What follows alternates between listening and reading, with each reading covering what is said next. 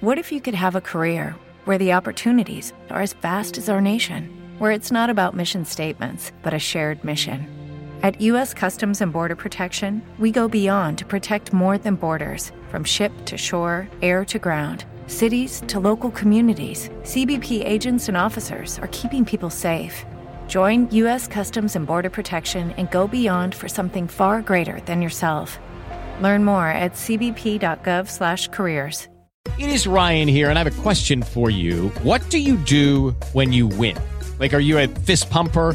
A woohooer, a hand clapper, a high fiver. I kind of like the high five, but if you want to hone in on those winning moves, check out Chumba Casino. At ChumbaCasino.com, choose from hundreds of social casino style games for your chance to redeem serious cash prizes. There are new game releases weekly, plus free daily bonuses. So don't wait. Start having the most fun ever at ChumbaCasino.com. No purchase necessary. VGW. Void were prohibited by law. See terms and conditions. 18 plus. It's six-ish on Sunday night. Welcome to the Sharin' Hour with me, Sharon James, on Laguna's one and only KX 93.5. Tonight, I'm going to talk about something that's close to my heart and fears about the way the world is going. And that's that nobody seems on the case about these antitrust laws that are essential to democracy. Cartel laws that we've had on the books forever, where a company can't get so big that it basically can dictate everything in our lives.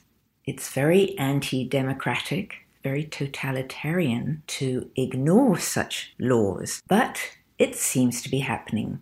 Amazon is obviously a case in question. It's buying up food stores, publishing houses, basically almost any commercial enterprise. And though it's not overtly doing harm as of now, which is one of the criteria for antitrust laws, that a company that gets really large has to have the customer's welfare in mind.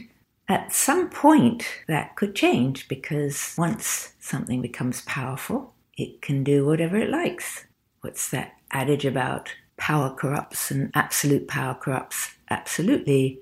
And what's happening, as we know it happened in the publishing world first with Amazon, is it put a lot of little local bookstores out of business because it sold books more cheaply and more conveniently and more instantaneously. But there's a flip side to that, and I'm just going to play devil's advocate and present that flip side on tonight's KX 935's The Sharin' Hour. I'm using an interview that was done for the Authors Guild by the Director of Public Programs at the New York Public Library, Paul Holdengraber, with a couple of authors, Jonathan Taplin and Franklin Foer. Jonathan Taplin is the author of Move Fast and Break Things How Google, Facebook, and Amazon Cornered Culture and Undermined Democracy. So you can tell he's definitely partisan. And Franklin Foer is the author of World Without Mind The Existential Threat of Big Tech. Both of them obviously have written about the unprecedented power and influence that the major internet platforms such as Google, Facebook, and Amazon exert on our political, economic, and cultural lives. We don't think so much about the cultural aspect, but if you can control the written word, you can definitely control culture. There have been oppressive regimes around the world and in times of war that have done exactly that and thereby were more able to control people's minds with what they wanted to feed into those minds. When Franklin Foer was publishing his book, Amazon happened to be in the middle of renegotiating its ebook contract with Hachette, or Hachette, the French publishing giant. Frank had written a book with Hachette, and Amazon kept asking more and more out of the publisher. They wanted to set the price for the ebook and extract all these concessions from them. And Hachette at some point said, Okay, enough, we can't give you any more. At that point, Amazon said, You know what? We're going to strip the buy button from all Hachette books on our site. If you want to search for a Hachette book, we're going to redirect you to a Simon & Schuster book. So you can see how dangerous that can be, and this is an actual case that illustrates it. Frank Foer considers it an assault on reading, contemplation, and thinking by these companies. Plus, there's a war on for one or other of them to get the most of our attention. after what happened with Hachette and Amazon, publishers went to the Justice Department and the Federal Trade Commission, and they said, This kind of looks like a monopoly bullying the producers who are dependent on the monopoly. And they said they were just met with blank stares. The regulators just didn't get it. So Frank Foer said he decided that he needed to articulate the problem in a much more coherent way so that people could be guided towards solutions. He wrote an article for the New Republic that was called Amazon Must Be Stopped. And two weeks later, Amazon responded Dear New Republic, because of your cover story about Amazon, we've decided that we're no longer going to advertise with you and we're pulling the campaign that we're running next week. Sincerely, Team Amazon. Please confirm receipt of this email. Frank Foer thought, You just proved my point. Thank you. When you're dependent on a certain powerful platform, you become more reluctant to criticize that platform. And these companies now occupy such an outsized role in our individual lives in our democracy, in the future of our species, in the way their technologies are actually now merging with us in a very physical sort of way, as well as a mental sort of way, that it's crucial that we are able to have an open and honest conversation about that and about what it is as a species and a democracy and an individual that we feel we must preserve and protect as we go through the process of merging with these machines. And let's face it, merging with the companies that operate and are in charge of these machines. Full disclosure Franklin Foer had been the editor of the New Republic at one point. He'd been associated with it since he was 25 years old. He said, and one day, a guy called Chris Hughes, who was Mark Zuckerberg's roommate at Harvard and co founder of Facebook, walked into the New Republic offices and said, Look, I'm committed to serious things. I have deep pockets that I'm willing to spend as evidence of my commitment, and I will help you navigate your way through this digital age with dignity because I founded social media. Foer said, That seemed to me an incredible opportunity, and it was initially. It was really an exhilarating experience, and there was a lot I loved about working with him. But in the end, he quite rightly said, I own this magazine as a profit making vehicle now, and we need to produce more revenue. And the way we can produce more revenue is by producing journalism that flourishes on Facebook. He was just reflecting the zeitgeist, the realities of the news business today, which has grown highly dependent on Facebook for its financial viability. So I try to do my best work within those confines because we all need to make compromises, right? It seems to me most of media has made a compromise that's not too dissimilar from a Hollywood studio, where you sometimes have to produce popcorn flicks to be able to fund the actual Oscar contenders. And so I did my best to try to adjust to this world, and in fact, kind of became addicted to data and analytics and watching pieces become more popular. And I desperately wanted to win in this game. But in the end, it didn't work out for me. I got a phone call from a colleague, and he said, You know what? There's some other guy walking around New York City right now who says he's about to become the editor of the New Republic, and he's talking to people about jobs.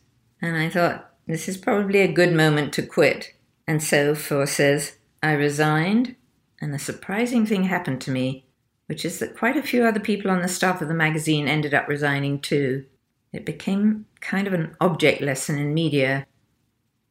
Listen, all these stories are always inherently complicated and they can't be simplified into a straight morality tale. But I think a lot of media was grappling with the same questions that we were, which are these bigger questions about dependence on Facebook and Google and the ways in which journalism was making sacrifices in order to adapt to the realities of this new world.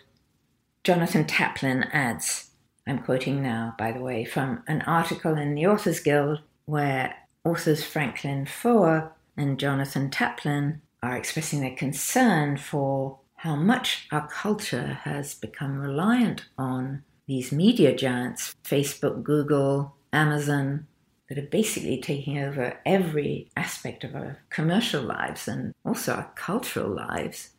They're eating up publications as well as food supply stores and all sorts of other commercial establishments. And it's frightening them, as it does me, I have to say. I'm Sharon James. This is the Sharin' Hour on KX 935. So, Jonathan Taplin tells of a bunch of kids coming out of Stanford in the late 80s and other similar universities, like Peter Thiel and Larry Page, who had a complete libertarian point of view on life. And that was that government was always the problem. They'd been schooled on Ayn Rand, so there was always this great entrepreneur who's weighed down by the mob, the demos, and us. Peter Thiel was quoted as saying, I no longer believe that democracy and capitalism are compatible, and he started PayPal. Out of PayPal grew a thing called the PayPal Mafia, which consists of a lot of people who now run most of the big companies in Silicon Valley. And there were four basic rules he clung to.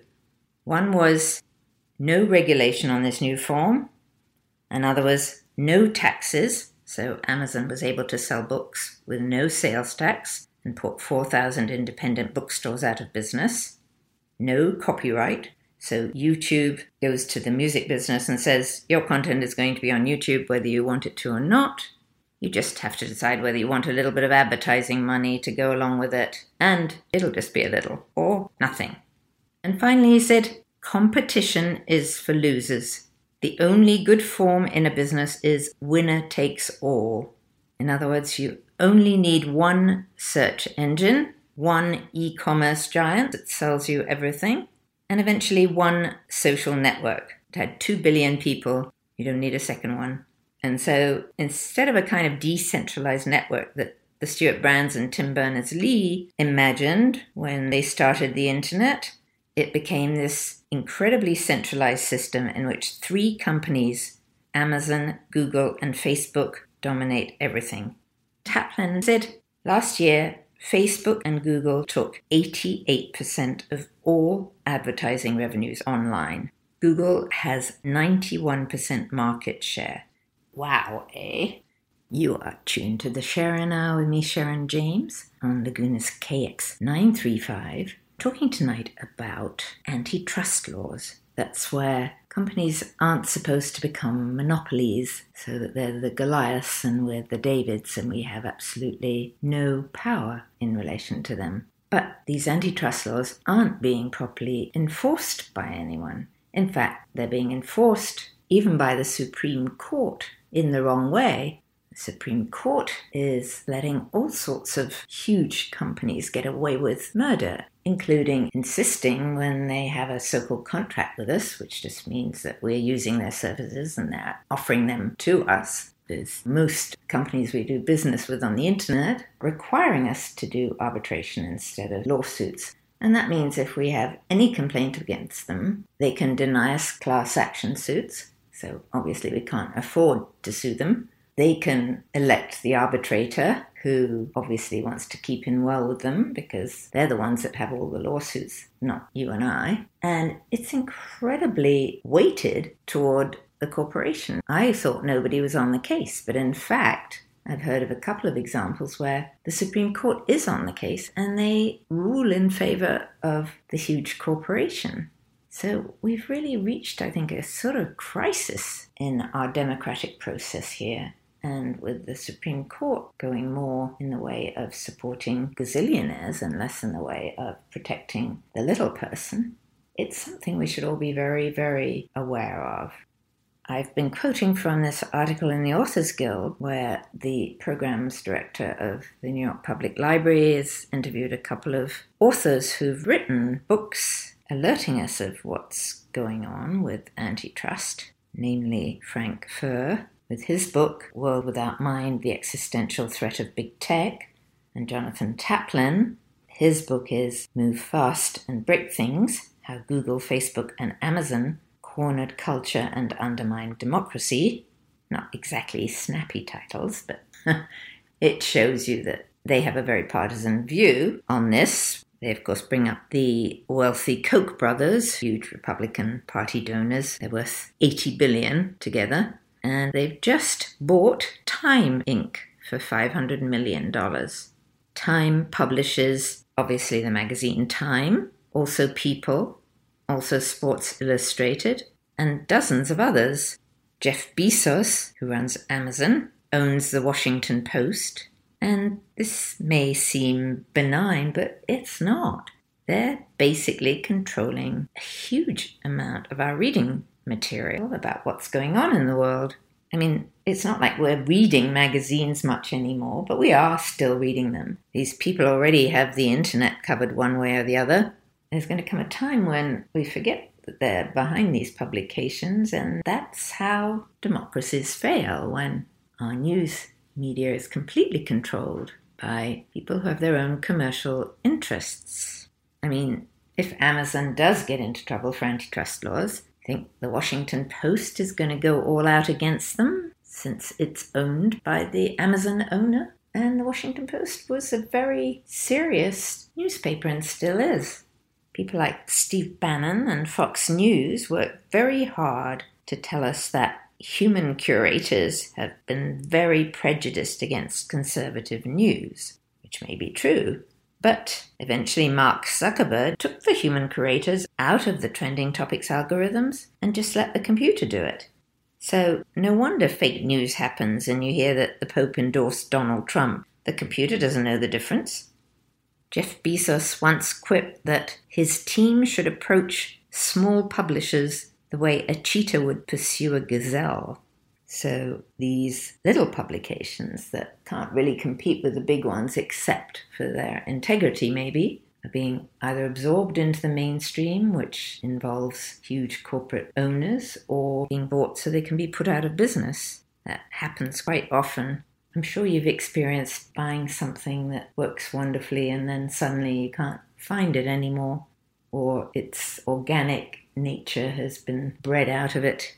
And the thing is, the whole point of antitrust laws was to allow competition and allow a smaller player to exist alongside the bigger player so that the bigger player didn't just destroy the competition so it could operate exactly as it wanted and nobody could do anything about it. There was nowhere else and to no one else that the consumer could turn.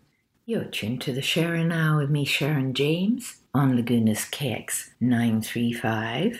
I'm harping on about monopolies and how we seem to be circumventing all those antitrust laws that were in place to stop monopolies and retain a democracy that survives on competition.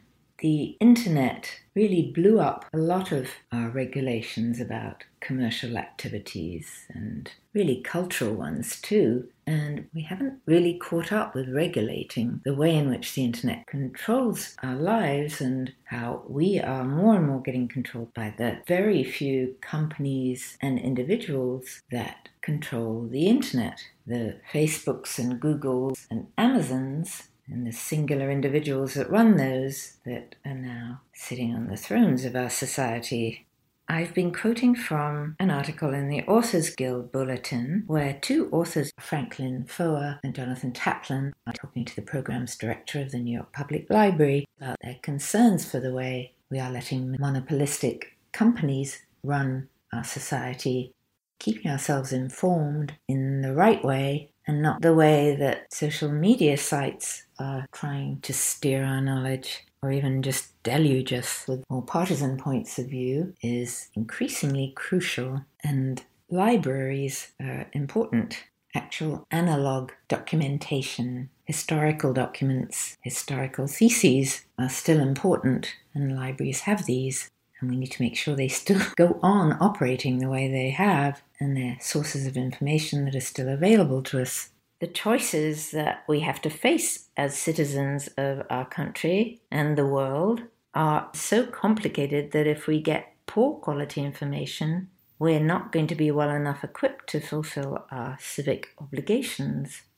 What library symbolizes to these two authors is the veneration of scholarship and the idea that knowledge should be accessible but not necessarily easy that to attain true knowledge requires dedication and a certain amount of effort, along with the cultural idea that the mind is something that is constantly in need of cultivation, and that an individual is respected who has dedicated him or herself to a program of self improvement of the mind. So, hopefully libraries will remain as these noble institutions and not get requisitioned by partisan forces or become frivolous institutions. Certainly, university libraries dedicate themselves to retaining old important manuscripts as references for us all in terms of where we've been historically and what important people who have done some of our homework for us have had to say. These two authors I've been quoting from, Franklin Foer and Jonathan Taplin, suggest that these libraries are islands of calm where we can quietly do our research instead of having our attention constantly hijacked with what the people surveying us on the internet want us to be concentrating on instead. So there's a use for some analog information in this digital age. Also, we can peruse it in private to a certain extent. Yes, it's regressive, but so are 60s vinyl records, and they're coming back because we realized we'd lost some quality when we compressed our music into CDs or MP3s. Franklin Foer uses the metaphor of food. He says we could have gone through another 60 years of stuffing ourselves full of Doritos and getting really obese unless there was a backlash, not necessarily a governmental one, where we decided that we were actually going to start to care about the things we ingest and thereby make certain sacrifices of efficiency and price in order to get food that we feel more virtuous about and that is probably just better for us and our quality of life. We still have reliable publications giving us truthful news, not fake news. The New York Times, the Washington Post, though now under Amazon's umbrella, who knows? But so far, they've committed themselves to investigative rigor and being antidotes to fake news. We need that because, to quote the Washington Post, democracy dies in the darkness. Facebook and Google insist they're not publishers per se, just a neutral platform in which everybody gets a chance to speak and anything goes. But that's not exactly true because both Facebook and Google are curated to a large extent. And a lot of us these days get our news through organizations like Facebook and Google. You've probably realized by now that you, as an individual listener, get different information when you Google something than I do. I being Sharon James of Sharin' Hour on KX935. My Google search button leads me to information that's limited because it's personalized for me based on a computer algorithm that has taken all the data that I've been forced to feed into a lot of these programs in order to get out of them what I need, and the things that I tend to log on to. My music choices, kinds of cultural areas I'm interested in, the tickets I buy to events, the books I purchase online, the clothes and home decorating items I buy online. And frankly, it's not even necessarily online. I pay by my credit card, and suddenly I'm getting an email receipt confirming my payment And all of these things, they're all forming a picture of me for advertisers who want to get my attention. Oh, look, we found something that might interest you, and along the way, here's this to steer you towards another product or piece of information, often no more than gossip. More than even getting me to buy what they want me to buy, whether a thing or propaganda, it's messing with my mind. It's trying to get me agitated in a good way or a bad way. So I can be further manipulated into whatever that program wants me manipulated into. Okay, so these programs weren't started for nefarious purposes. They were genuinely started in order to be helpful to me as well as getting a little bit of my data for them. But things have grown out of proportion, and these companies have amassed a huge advantage through all the data they've collected and surveillance of my habits, your habits, that they've been able to do along the way. To quote William Gibson, cyberpunk sci fi writer, the most significant impacts of new technology are seldom anticipated by that technology's development.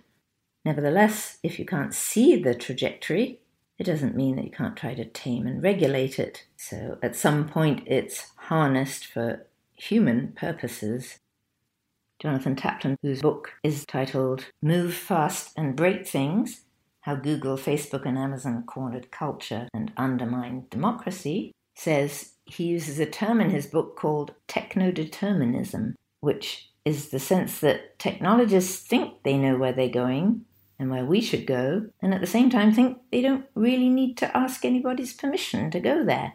Apparently, there's a service in China called Sesame Credit, and what it basically does is takes your credit score, then overlays your social media history, navigated by an AI, artificial intelligence bot built by Alibaba.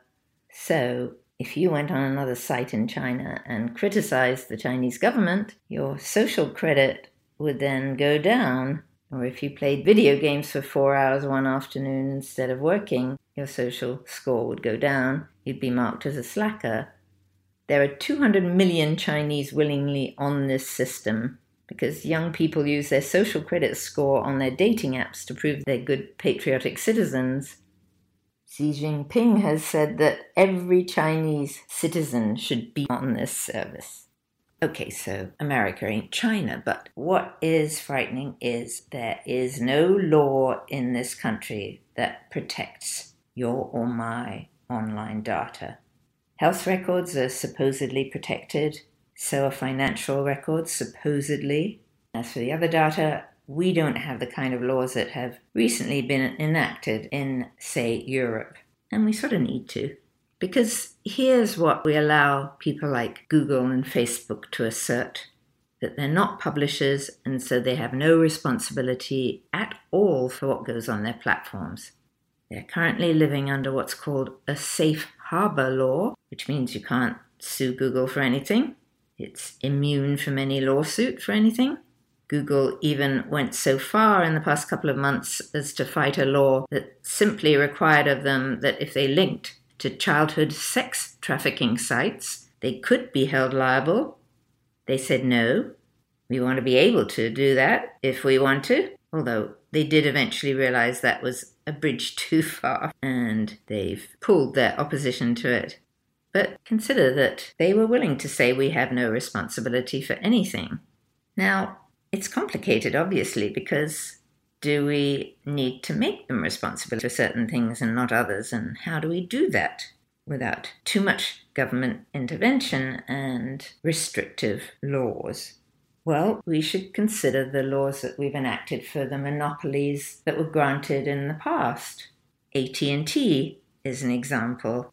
I don't know if you've ever had dealings with AT&T, but goodness, have I trying to get them to correct a bill that was wrong was impossible for 6 months till I finally read an article about the chairman of AT&T managed to figure out what his email would be by his name and wrote him an email saying this is disgraceful and you actually have to provide a forum for people that are having problems which you don't there's no complaint department that I could find. There's no person to write to that is published. So I'm writing to you and you need to correct it. And I eventually did get an email back from an assistant in the chairman's office. And eventually my problem got corrected. But they certainly didn't offer any solutions because they didn't have to, because they have a monopoly in the area in which I have a home. There is no other satisfactory telephone service. Plus, now they're also trying to get a monopoly on TV cable. But at least when handing these utility companies a monopoly for a certain area, the government said if we allow you that concentration of power, what we want in return is you have to license every patent you own for free to every other company in America.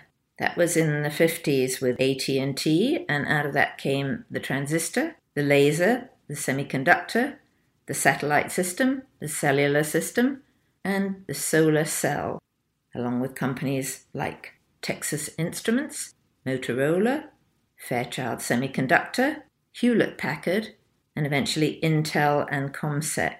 And basically, most of what we now call Silicon Valley came out of antitrust decisions. So we need that kind of regulation. However, in today's world, corporations like AT&T are being allowed to get dangerously powerful with the support of big government, even the Supreme Court. And this is what is very alarming and why I'm getting political on tonight's KX 935 The Sharin' Hour with me, Sharon James. It's getting so these corporations are allowed to write into their contracts with us, and we all have contracts with companies like AT&T where we agree to certain stipulations in return for them giving us certain services we need.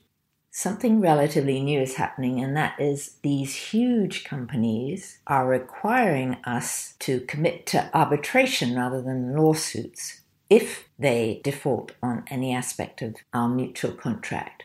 And that's really sort of anti American. Even though I'm not a great one for litigiousness, there are occasions where we have been so mistreated that our only recourse is a lawsuit. And or the threat of one being sizable in actual damage and reputation to a huge corporation.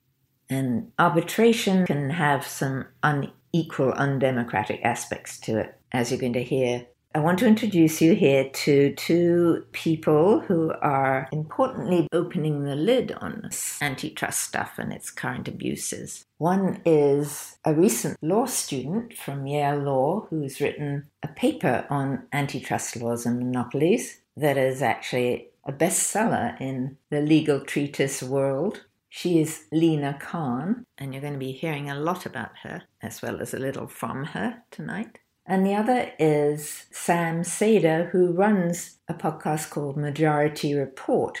And here they are in conversation with each other, talking specifically about a recent AT&T case that made it to the Supreme Court. A couple called Vincent and Lisa Concepcion tried to sue AT&T for false advertising because they claimed that they were giving away cell phones for free, but in fact they charged in the region of $30, which they claimed was the sales tax on their giveaway. The Concepcions sued because they said this was not announced in the advertising and that it was only $30 for an expensive item. I mean, if they'd been offering a chocolate bar and then charged you $30 sales tax, probably the whole country would have been up in arms. But still, they collected enough $30 from enough people that it actually should have been made clear that that was a part of the contract that you were entering into with them.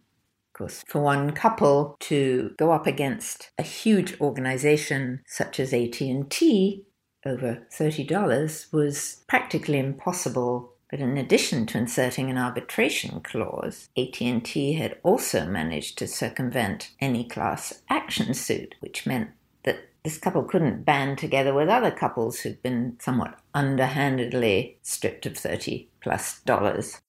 So let's talk about AT&T versus Concepcion because that to me was one of those cases that gets very very little attention in particularly any type of mass media but it had such huge implications because it struck at the heart of why class action suits are so invaluable to consumers. Because for 32 bucks or whatever it was no one's going to do anything about this but when you have hundreds of thousands of people who get basically robbed of 32 bucks or whatever it was then all of a sudden you'll see some type of action. So walk us through this AT&T Concepcion case so this was a case that the Supreme Court heard in 2011.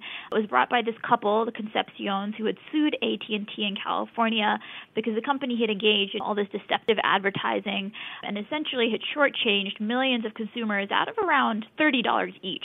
So it's something that, you know, it's not like a massive, egregious thing that is depriving people of deep fundamental rights, but it's still something that a corporation is milking money out of consumers just because it has the power to. So what they tried to do was they tried to litigate as a class. They found all these other people who had also been shortchanged and tried to band together. What happened was AT&T in their contract had inserted something called a class ban that prohibited consumers from coming together. Now, California, along with many other states, had just prohibited these kinds of class bans. They recognized that class action bans would preclude people from bringing any cases, and so they said, nope, companies can't insert this.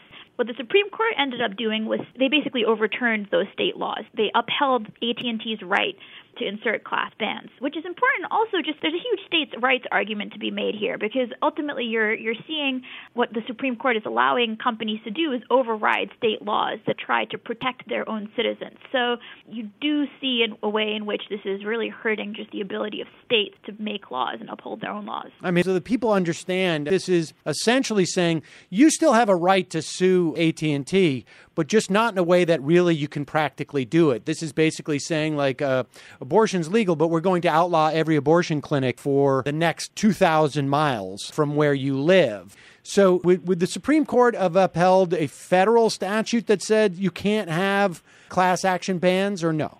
Um, given how grossly they've expanded the reading, it's, it's anybody's guess. I mean, thankfully, it hasn't come to that being tested. But I think it is going to take some kind of congressional action to reassert the idea that arbitration was really only intended to be used in these really isolated circumstances or, you know, there are instances in which, say, workers or consumers might choose to arbitrate. There are cases in which it makes sense to arbitrate. The, the idea that companies should be able to foist these upon us in these contracts that aren't even really contracts. It's not like we're sitting down with AT&T or American Express and deciding the terms of this agreement. They're, they're just being handed to us, and they're being imposed on us by parties with immense market power, with immense bargaining power. And so the idea that this should be able to effectively erode our ability to bring our cases, uphold our rights, is a really big deal. It sure is. You're tuned to the Sharin' Hour with me, Sharon James, on Laguna's KX 935.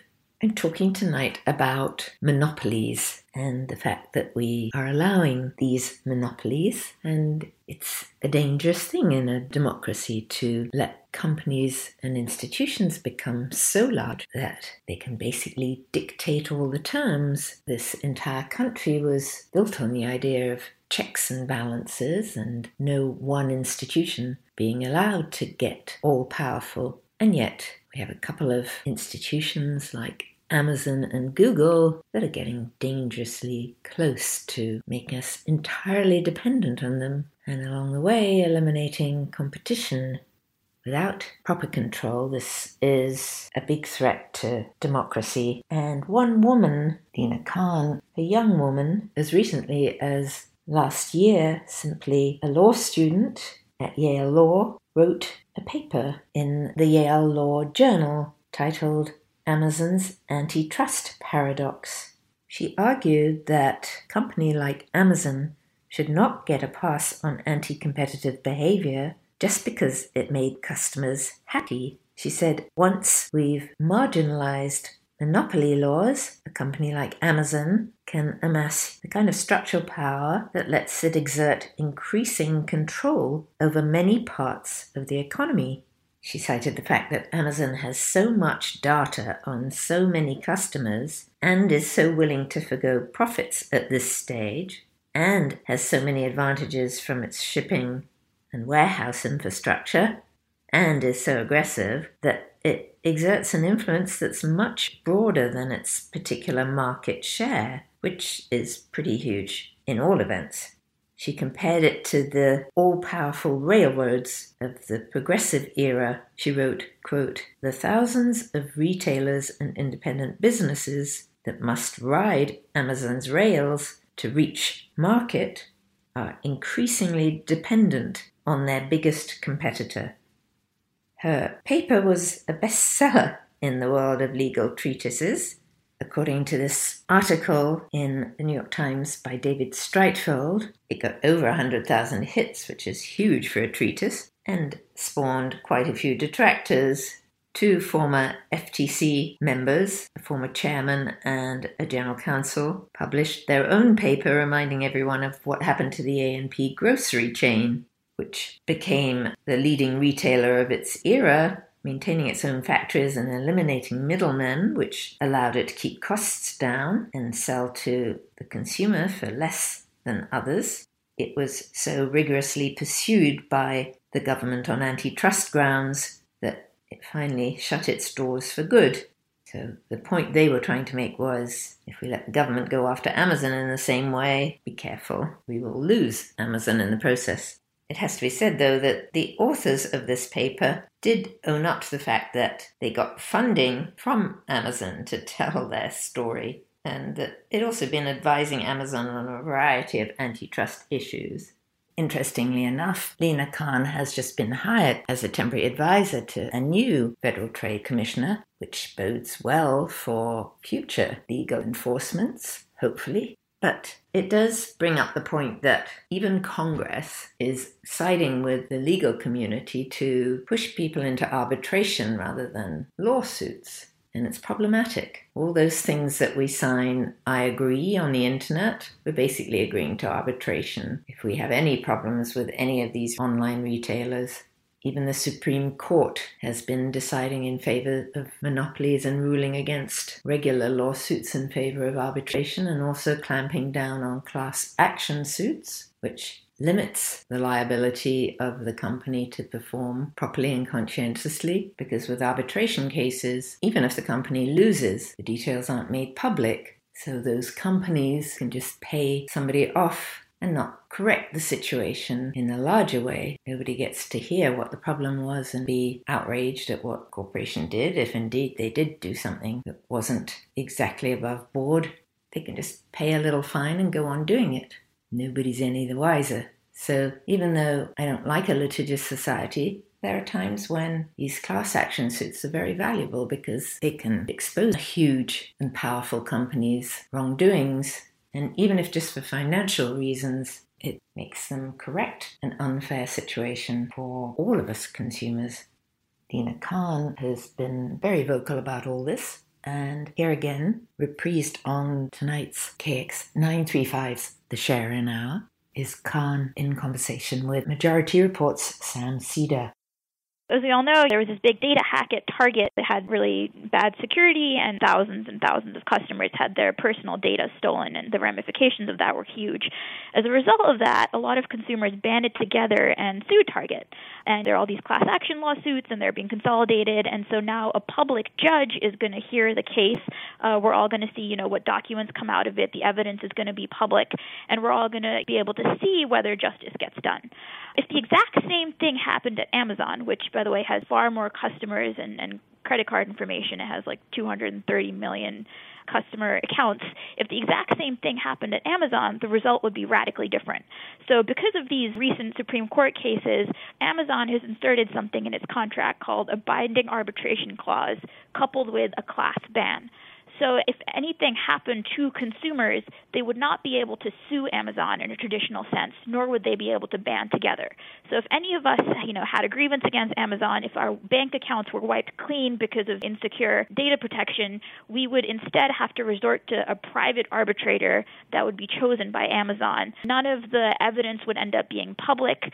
There would be no public record of what happened. So it's just a situation in which you see that these court cases have emboldened companies to insert certain terms in their contracts that are leading to drastically different outcomes. And we should say, obviously, Amazon is not alone in this. We're just using them as an example. And we should also say that when we talk about contracts, what we are ultimately talking about is just that little button that you click on and say, I agree, which none of us ever read when we sign up for these things. And which we're really forced into signing. We're not given an option if we need that service, or as seems to happen more and more, somebody requires us to take on that service, enforce their own contracts that they have with us. You are listening to The Sharin' Hour with me, Sharon James, on Laguna's KX935. Tonight, exploring the all powerful and increasing power of huge monopolies. A side effect of allowing these monopolies to exist and ignoring cartel laws is it seemingly abrogates our right to have a go at these humongous corporations if and when they abuse us as consumers. And I'm currently playing you a conversation between an advocate for our consumer rights in these concerns, Lina Khan, and Majority Report's Sam Seder. Earlier, they were discussing the case of an individual consumer, actually a married couple called Vincent and Lisa Concepcion, who went up against AT&T for deceptive advertising. They got charged around $30 for a phone that was supposed to be contractually free. I mean, you can't go in for $32, right? I mean, it's just not practical to take this case because no lawyer is going to take that case. Even if it's above, let's say, what a small claims court would do, it's still, in many respects, not practical to go up a, a, a, against a corporation of that size who particularly might not want a precedent set and they're going to throw everything at you. And it's, it's just so unbalanced at that point. And people should understand that there is, in fact, a legal principle of terms in a contract being so one sided that it's unconscionable and cannot be upheld. Yeah, there's this legal term called unconscionable that describes contracts that so favor the party with the superior bargaining power that it's considered not even a contract because it's something that's just being imposed on you rather than you agreeing to it. So, yeah that's exactly right. This legal concept already exists, but in this instance, we're seeing how the courts are not really paying attention to it. And, and that was that AT and T case was a five-four split, and that becomes, I guess, the new watershed. Really, is that we're seeing these uh, last cases, which are, are snuffing out uh, our ability to bring these type of class actions, seems to be falling on a five-four split. And people should understand that this applies not just to consumer contracts, but also to employee contracts. And, and, so every corporation in the country is going to put these clauses into their contracts, and the individual is just not going to have the bargaining power to eliminate these clauses. That's exactly right. And I think some of the biggest harms we see are in the contracts between companies and employees. And this is something that's being used across the board. I mean, Goldman Sachs is including this in its contracts with workers. Uh, we're seeing Uber include it. We're seeing P.F. Chang's. You know, so it's really corporations across the spectrum. And it was interesting in the days after these decisions, both the AT&T and American Express case, you saw law firms around the country blast out these advisories to their corporate clients that was basically saying, it's time for you guys to change the fine print. Before then, a lot of states had had these class action bans, and after these cases, it was clear that corporations could get away with inserting them. You're tuned to the Sharin' Hour with me, Sharon James, on Laguna's KX 935. My topic tonight is monopolies and how they're getting so huge and so powerful that a lot of our rights established over the past decades are being eroded they're now so big that even our highest courts tend to accede to them. They are writing clauses into our contract that deny us our ability to sue them as a group, which effectively denies us our ability to sue them because we, unless we're millionaires, can't do it individually. It's something we should all be concerned about, and thankfully, we have an advocate in a young, recently graduated law student who's made it her business to bring this to light. Cases are now extremely expensive to bring because they require a lot of economic analysis, a lot of kind of expertise, and it's essentially impossible for you to bring one unless you have a lot of money or unless you're able to kind of band together with other people. There's a case brought by this guy called Alan Carlton who owns an Italian restaurant in California, and he had been doing business with American Express. What American Express had been doing was it started introducing these new cards with much higher fees and was kind of tying its products together in a way that was forcing him because he was taking one card to take many other ones with much more onerous terms. So that's considered, for the most part, a, a violation of antitrust laws. So he tried to bring an antitrust case. So he found other independent businesses who had also been subject to these terms from American Express and tried to band together. American Express pointed to this class action ban in his contract. He came back and pointed out, hey, you know, unless I band together as a class, we have no way to even bring this case because it's so expensive. And so that's the case that the Supreme Court ended up hearing and ended up ruling that even though your inability to band together as a class means that you can't bring this case, we're still going to uphold the class action ban. And it was really amazing to read because the judges are the majority of the court is essentially saying it's okay for these rights to only exist in theory. Yes, these laws exist on the book and they give you these rights, but it's okay if you can just point to them on paper, but you can't bring them in court, you can't effectively vindicate them. That's okay. And it was just a really radical decision that we're empowering monopolies not only to impose these terms on us, but we're also giving them the ability to get away with abusing their market power. And so the courts acknowledge that uh, a class action may be the only practical way for you to bring this case, but we don't care. This arbitration clause trumps all. Yeah, it's it's a perfect culmination of this trend where we've been seeing the court eliminate courts as a way for ordinary Americans to bring lawsuits. You know, in America's legal tradition, our right to sue was essentially born of a deep skepticism of concentrated power. So, you know, we recognized early on that if we only relied on government to protect our legal rights, that would leave us massively exposed, partly because, you know, government officials are so vulnerable to being corrupt and being bought up by powerful interests. So the idea that all Americans should have the right to sue was basically just a way to guarantee that the laws that were passed we would actually be able to enforce. So that was the thinking, and we see it enshrined in, say, the Seventh Amendment, which gives us the right to a jury trial. There's an ancient tradition that basically says if individuals have the right to sue, you're going to see laws be enforced more rigorously. And then in the late 19th century, we started seeing more court cases, partly because we saw corporate activity rise. And so Congress in 1925 passed something called the Federal Arbitration Act, which basically recognized a limited use of arbitration essentially as a way for businesses and business partners to speedily resolve disputes. We started seeing the court cases rise, and you didn't want to always be caught up in that queue. And it's really important to note that at that time, a lot of congressmen were very skeptical of this thing called arbitration, and they were very aware that if it was used in the wrong way between, say, parties of unequal bargaining power, it would eviscerate rights. So they were very wary, and they passed it so it could only be used between parties of equal bargaining power, so essentially businesses or business partners. They emphasized that arbitration should not be something that was used to determine the outcome of laws. It would really only be used to settle contracts. So basically, if you and I have written a contract together, you know, we are, we're both coming to the table with more or less equal bargaining power, and then say you know, in a in a couple weeks you do something that I think has violated that contract, we can go to an arbitrator and ask the arbitrator to interpret our contract, the document that you and I wrote.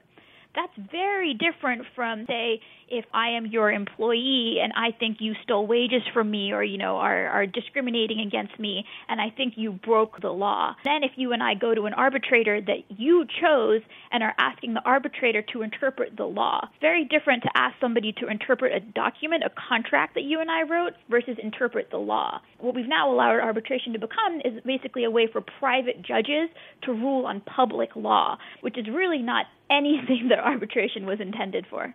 And a big reason for that is the lack of transparency in private arbitration cases. Whereas lawsuits, and particularly class action ones, are made very public and thereby put the corporation, no matter how large, on probation to a certain extent with the mass consumer, not to mention severely affects their pocketbooks, where it seems to hurt most. You're tuned to the Sharin' Hour with me, Sharon James, on Laguna's KX 935 and playing you an interchange between Lina Khan, a recent law graduate who's written a very well respected and much read treatise on how we're pushing antitrust law under the carpet and allowing corporations to become huge and monopolistic. This is an interview she did with Majority Report's Sam Seder, and thank goodness we have somebody agitating about this because it is quite recent and frightening example of an erosion of consumer rights some of the biggest suits that we've seen over the last few decades that were ultimately brought by the government actually drew a whole lot of material from private cases. The huge tobacco settlement that grew out of thousands of, of private cases. You know, even more recently, some of the big cases against Bank of America. The material for that case that the government brought stemmed from private cases. And I think that's actually one of the most dangerous things about arbitration is that it privatizes all this information. One of the great things about public courts is that all the information that comes out is accessible for everybody to see. With arbitrators, even if a company admits that it's done wrong, none of that information is accessible to anybody else. So the government wouldn't be able to look at a case and be like, "Oh, this looks like it actually affected thousands or millions of people." So I think the way in which arbitration is actually even probably diminishing the ability of government to bring cases is huge.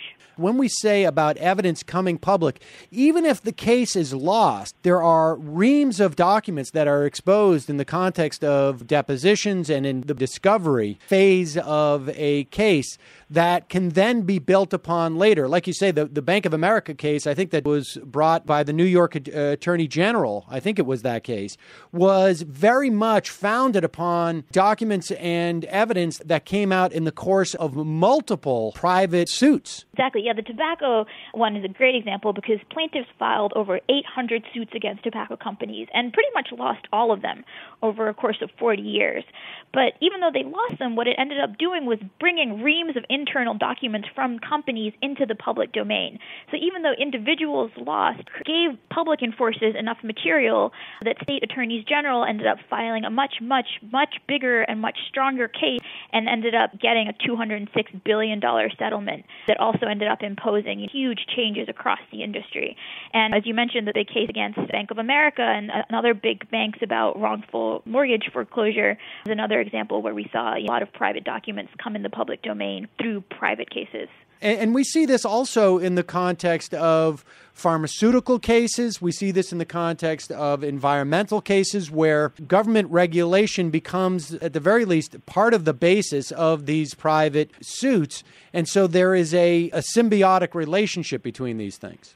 Exactly. And I think it should also be said that in many instances, you don't actually even have to sue. I mean, one of the things is that the threat of litigation can often be a really powerful deterrent. So if a company knows that it could be faced with a huge suit, a lot of publicity, or a lot of its documents being revealed, that acts as a powerful deterrent. And I think one of the most insidious things is that corporations are essentially becoming immunized from swaths of the law. And what that does psychologically, what that does in terms of whether they're even discouraged from breaking laws, from abusing their power in the first place, I think that's something we should also really think about. And and I would add to that when you are facing the potential of a jury award, it's far less predictable in terms of the size than it would be if you were just looking at a, a government fine, right? And that increases sort of the self-policing effect uh, on corporations when they come to decide, you know, we're going to cut this corner, we're going to cut that corner in terms of consumer or workplace safety, because at the end of the day, if we have to pay a government fine, that's just sort of the cost of doing business. And we can make that cost benefit analysis right there. Whereas if we have trouble anticipating what a jury award could be because people sometimes are far more sensitive to these type of shenanigans than than the government would be uh, that impacts the behavior of these corporations extensively and you know what arbitration also does is it lets you just pay off individual by individual, but continue screwing people over at large. Whereas if you had a class action or a bigger government case having to step up in the public court, it would eradicate the practice one of the biggest differences between an arbitrator and a public judge is who pays for them. So judges are paid from public taxes that we all pay. Arbitrators are paid by the people retaining them, which oftentimes end up being the company that is choosing the arbitrator in the first place. So, just at a very basic level, the incentives look very different for an arbitrator, and there have been cases and studies that find that arbitrators end up being biased. Not all arbitrators are like that. I mean, some of the biggest companies doing arbitration nowadays, AAA and, and JAMS, are considered to be more fair in that regard. But there was a, a big case that uh, the Attorney General of Minnesota brought that was finding that the biggest arbitrators were just routinely siding with companies because of their financial incentive. Right. I mean, the, the analogy I would draw is those rating agencies. You can decide which rating agency, if you're an investment bank, you're going to try and uh, grade your securities, and you're just not going to go back to the one that doesn't give you the AAA, right? Yep. That's a perfect analogy for what's going on here in terms of incentives. So, what can we do about this? Because I feel like we're just on the cusp of seeing the implications of this, that it's only going to get worse, that more companies are going to be finding that this is a great way for them to mitigate any potential downside to abusing employees, abusing consumers, abusing their monopoly power. What can we do? So basically, all falls to Congress at this point for the most part. I mean, you know, the CFPB is doing a study right now, and they have some ability to restrict how arbitration clauses are used in financial contracts. But when it comes to things like employment, consumer, civil rights cases, it's going to come down to Congress.